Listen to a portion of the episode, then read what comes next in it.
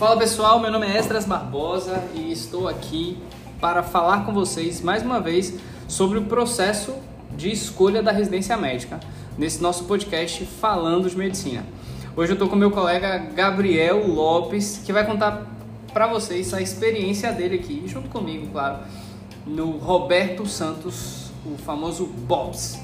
E aí, Gabriel, beleza? E aí, gente, boa noite. Meu nome é Gabriel, é, tenho 26 anos, sou, sou de João Pessoa, é, me formei em Recife, na Universidade de Pernambuco. Trabalhei dois anos para ganhar um dinheirinho, ganhar um pouco de experiência. Minha escolha aqui por Roberto Santos. A verdade é que minha família é daqui da Bahia e eu fiz a prova aqui de Salvador só porque eu queria morar em Salvador, tá certo? É, quando saiu as notas, tinham, tinham várias opções. E o Roberto Santos era um hospital que todo mundo falava que tinha carga horária um pouco mais pesada e que pegava muito paciente grave, emergência. Também não tinha muitas discussões de muito prolongada, tá certo? As discussões, pelo que falava, era mais sucinta, mas o hospital fornecia tudo que você queria, de exames, a ultrassom a pacientes graves. É, eu entrei em clínica médica já pensando em cardiologia e hemodinâmica então nunca gostei muito de ficar caqueando, ficar discutindo muito. Meu perfil sempre foi chegar, resolver intervir em casa. Perfil um pouco cirúrgico. Mas como eu gosto de hemodinâmica, tinha que passar pela clínica médica e cardiologia. Escolhi o Roberto Santos então para ser um hospital que rodasse mais emergência, pegasse mão de paciente mais grave não tivesse muita discussão longa sobre doenças raras. Sempre quis saber bem doenças do dia a dia e ser autônomo, resolver tudo que é possível. Poxa, você falou assim, Gabriel, como que é que. Eu não entendi. Então a gente aqui não discute os casos, aqui a gente só pega a mão. É... Rapaz, gera confusão aqui, sobre, sobre discutir os casos aqui, você consegue sim discutir com muitos profissionais, mas eu diria que você tem que correr um pouco atrás. Então, é necessário que você vá atrás do profissional que, para que você discuta, mas o hospital fornece todos os especialistas possíveis: urologistas, vasculares, reumatologistas, oncologistas. Todos esses profissionais se encontram na enfermaria e, tem, e conseguem discutir esses pacientes. No entanto, por ser um, um, hospital referência, pegamos muitos casos, às vezes, de pacientes mais terminais, com doenças mais avançadas e com diagnósticos já fornecidos, já dados. Então, essa parte investigativa às vezes fica um pouco mais de lado para mais a parte terapêutica e, e, acompanhamento. Dependendo da especialidade, desculpe te interromper, Gabriel, mas algumas situações em, em especial de pneumonologia, aqui a gente corre atrás do Isso, diagnóstico. Somos referências em, em pneumologia no, no, hospital, no hospital não, no estado, desculpa, e também éramos referência em cirurgia torácica. Éramos. É, Éramos, né? Deixamos de ser por problema com anestesista, mas os pneumologistas ainda ficam aqui. Então essa parte investigativa de pneumo ainda é referência aqui. A parte de reumato acaba que não é dado muito enfoque, tá certo? Principalmente a parte investigativa. E a parte de nefrologia também não, não tem tanta essa parte diagnóstica, porque pegamos pacientes mais difíceis, mais terminais, com muitos anos de diálise. Então, resumindo, né? Tipo, na sua percepção, a, a residência aqui no Roberto Santos te dá mão de emergência, te dá mão de, de resolver situações autonomicamente, não, autonomamente, autonômica não, autonomamente, ou seja, te dá mão para você mesmo resolver as coisas, mas te dá te dá menos discussão de casos, é, gastar tempo, não vou dizer perder tempo, mas gastar tempo fosforilando, indo. Na investigação inicial, acho que. Caso você queira, existe a possibilidade porque os especialistas passam por aqui. Não vou dizer que estão aqui. Isso, mas passam eles por passam por aqui em determinados dias, você consegue sim atrás deles e, e discutir esses casos. Temos sim muitos casos de doença rara, mas a enfermaria são, são mais pacientes graves, pacientes muitas vezes até crônicos, tá certo? Com, com diagnósticos já afirmados. Mas essa autonomia é muito interessante. Hoje, por exemplo, estava eu e Esdras fazendo um, um tração pulmonar para drenar um tórax sozinho. Então, isso é rotina da enfermaria, tá certo? Que muitas residências, residências de clínica médica não são. Para drenar um tórax com um kit de acesso central. De acesso central, para ser um paciente mais difícil, tinha um, uma carcinomatose já pleural, uma pleura bem espessada, que a agulha convencional não chegava lá, o gelco não, não conseguia drenar.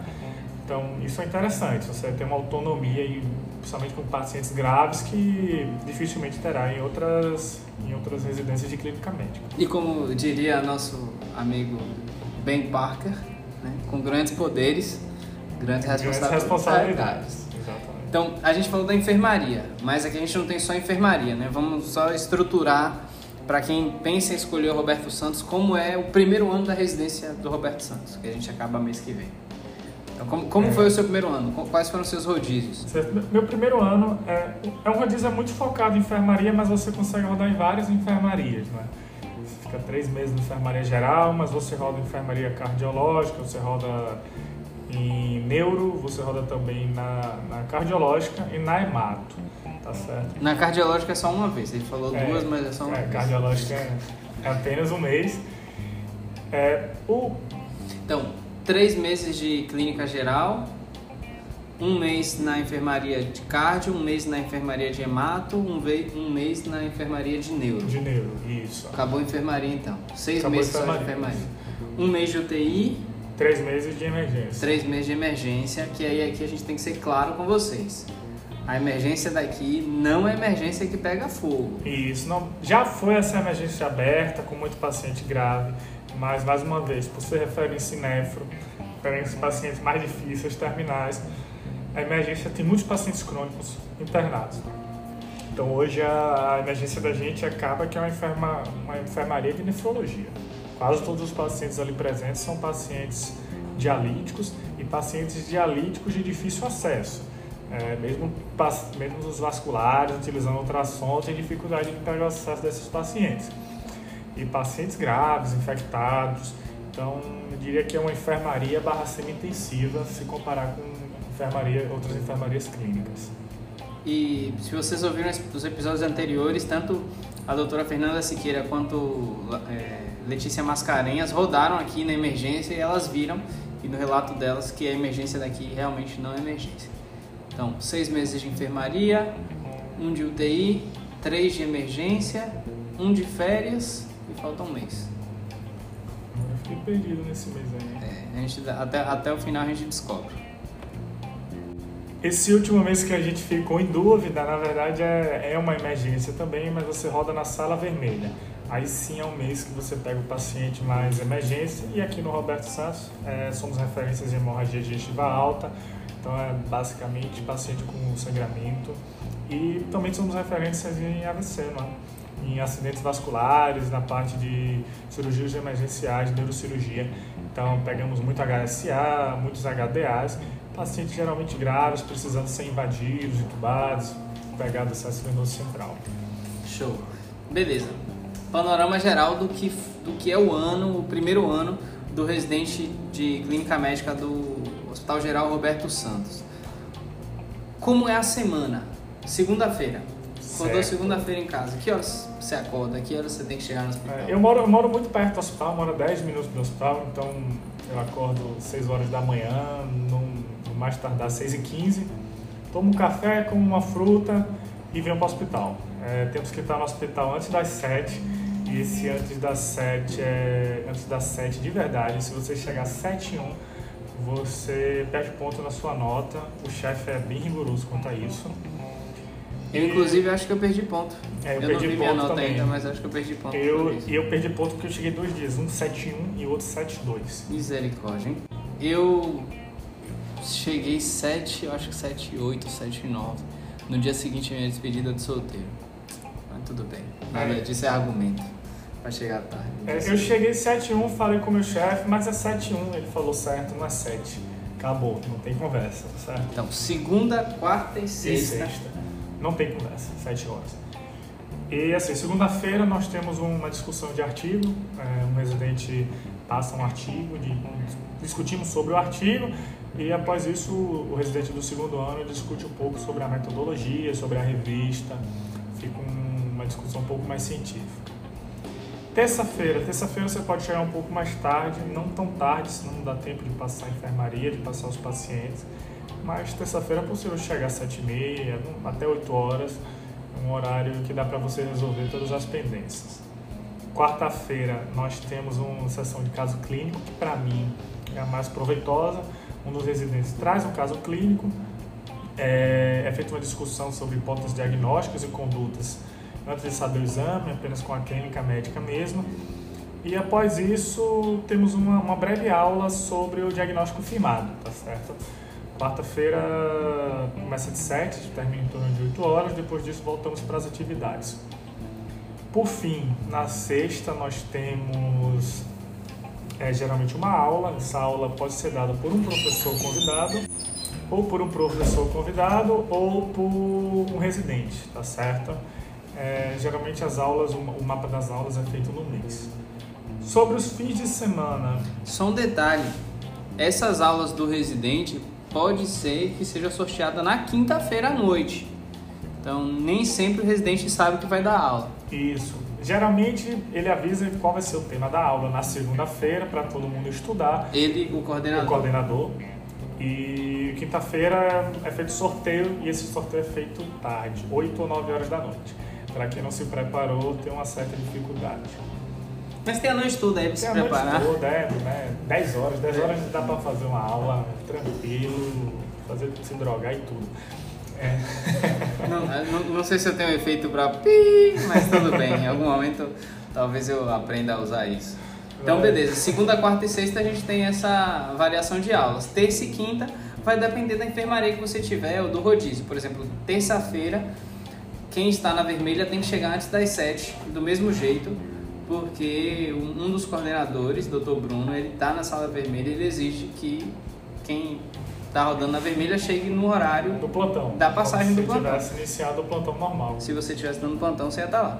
Em outros rodízios, como a emergência, entre parênteses, enfermaria de nefro, você consegue chegar às 7h15, 7h20, na 2C também, que é a enfermaria de clínica geral, ou nas outras enfermarias, dá para chegar um pouquinho depois das 7 eu, particularmente, não aconselho que você chegue depois das 7h30, 8 horas, porque na divisão dos pacientes você pode prejudicar o colega ou acabar se prejudicando e ficar com os piores os pacientes. Piores pacientes isso.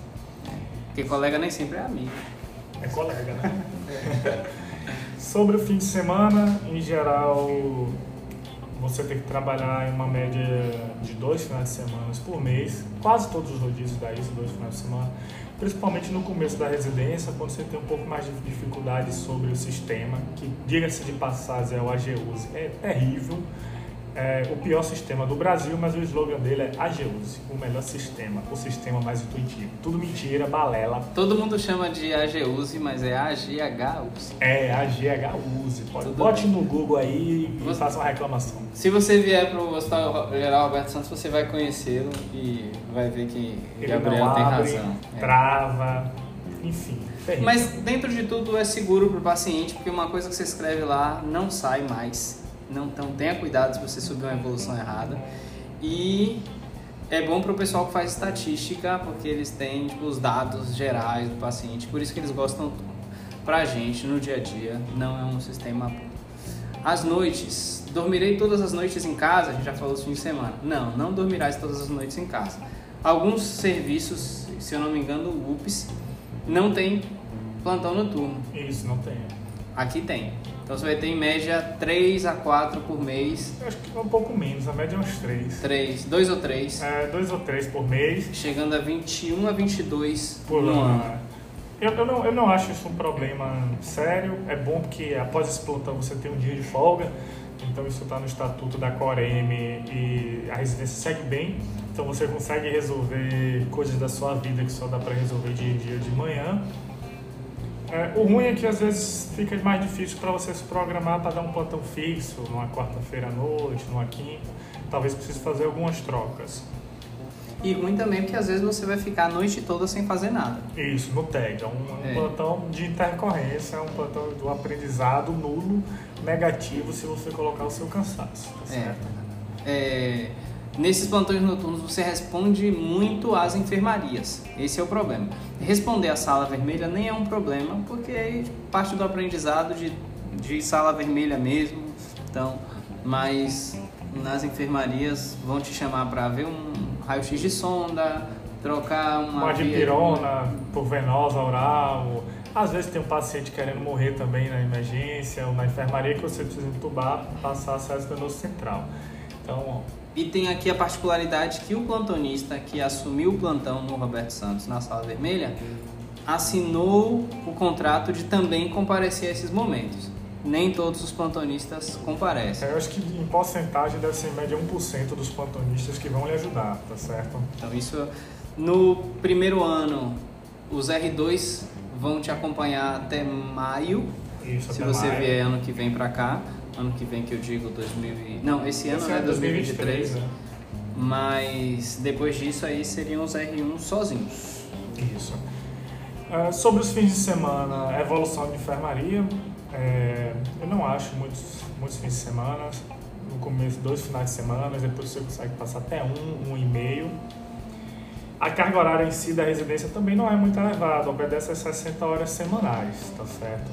Não é, não é uma carga horária exorbitante, não, é menos que 60 horas em geral. E aí é, eu abro um parêntese em relação a isso. Você talvez consiga sair 3 horas da tarde, 4, alguns dias, inclusive, para almoçar em casa, meio-dia, ou almoçar no hospital e ir embora. Então essas semanas você acabaria cumprindo menos de 60 horas Isso. e não tem problema com isso.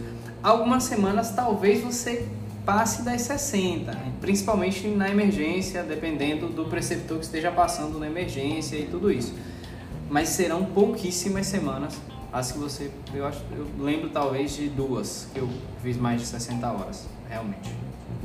Me expus, mas... É, Se eu, se eu fosse resumir a residência, eu resumiria carga horária tranquila, tá certo? Para mim não é muito puxado, tem muita gente que reclama, mas para mim não é. É, Você tem a capacidade de ter todo o exame de imagem que você precisar na sua mão, tomografia, angiotomografia, ressonância, tudo você faz na hora que quiser. Você tem aparelhos de ultrassom que você consegue pegar para usar na enfermaria, usar na emergência, usar na UTI. Então, se você quiser fazer um curso, se você quiser pegar ultrassom e usar todo dia, você vai fazer isso, tá certo? E você tem todas as especialidades no hospital.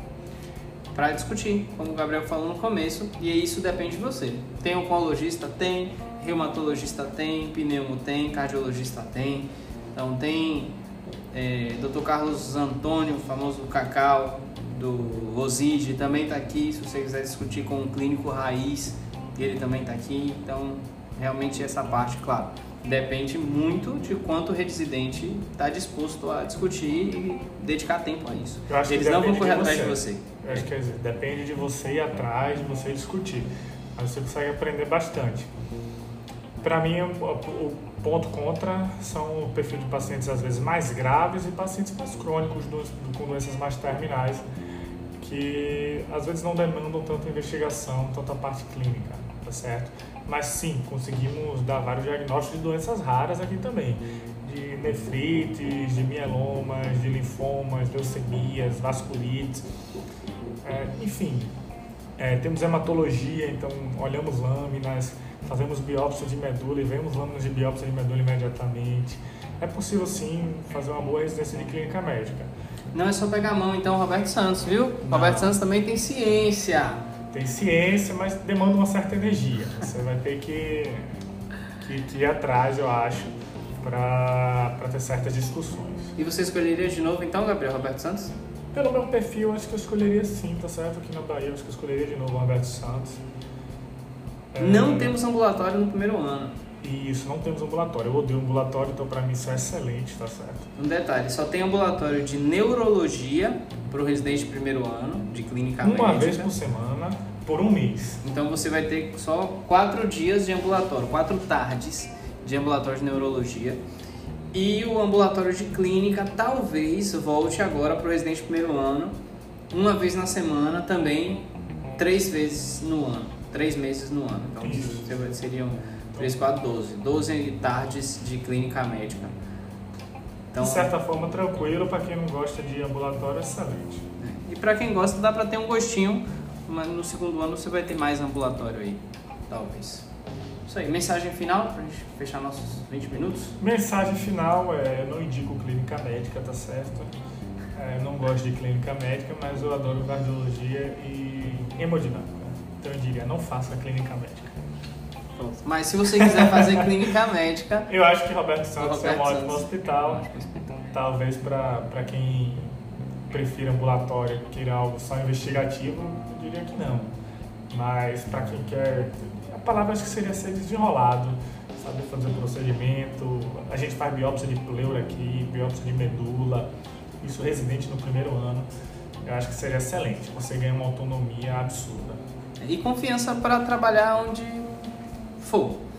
É, a gente já viu com outros colegas de outros serviços que quando vem para cá saem com essa confiança da autonomia de, poxa, realmente eu aprendi a não só fazer o que o preceptor disse para eu fazer, mas ir lá e fazer eu mesmo. Isso é legal. Eu ainda preciso desenvolver isso em mim. Valeu, pessoal. Obrigado, Gabriel. Abraço e boa noite, não. Boa noite. Né, é, não sei quando é que eles estão escutando isso. Então, só bom para vocês. Valeu, pessoal. Espero que tenha sido útil para vocês. Vocês não escutaram os episódios anteriores sobre residência de clínica médica no UPS e residência de clínica médica no OSID. Podem procurar aqui em algum lugar, eles estão. E espero conseguir trazer mais relatos para vocês sobre o hospital da cidade, o hospital do subúrbio, municipal. É isso aí. Valeu, abraço.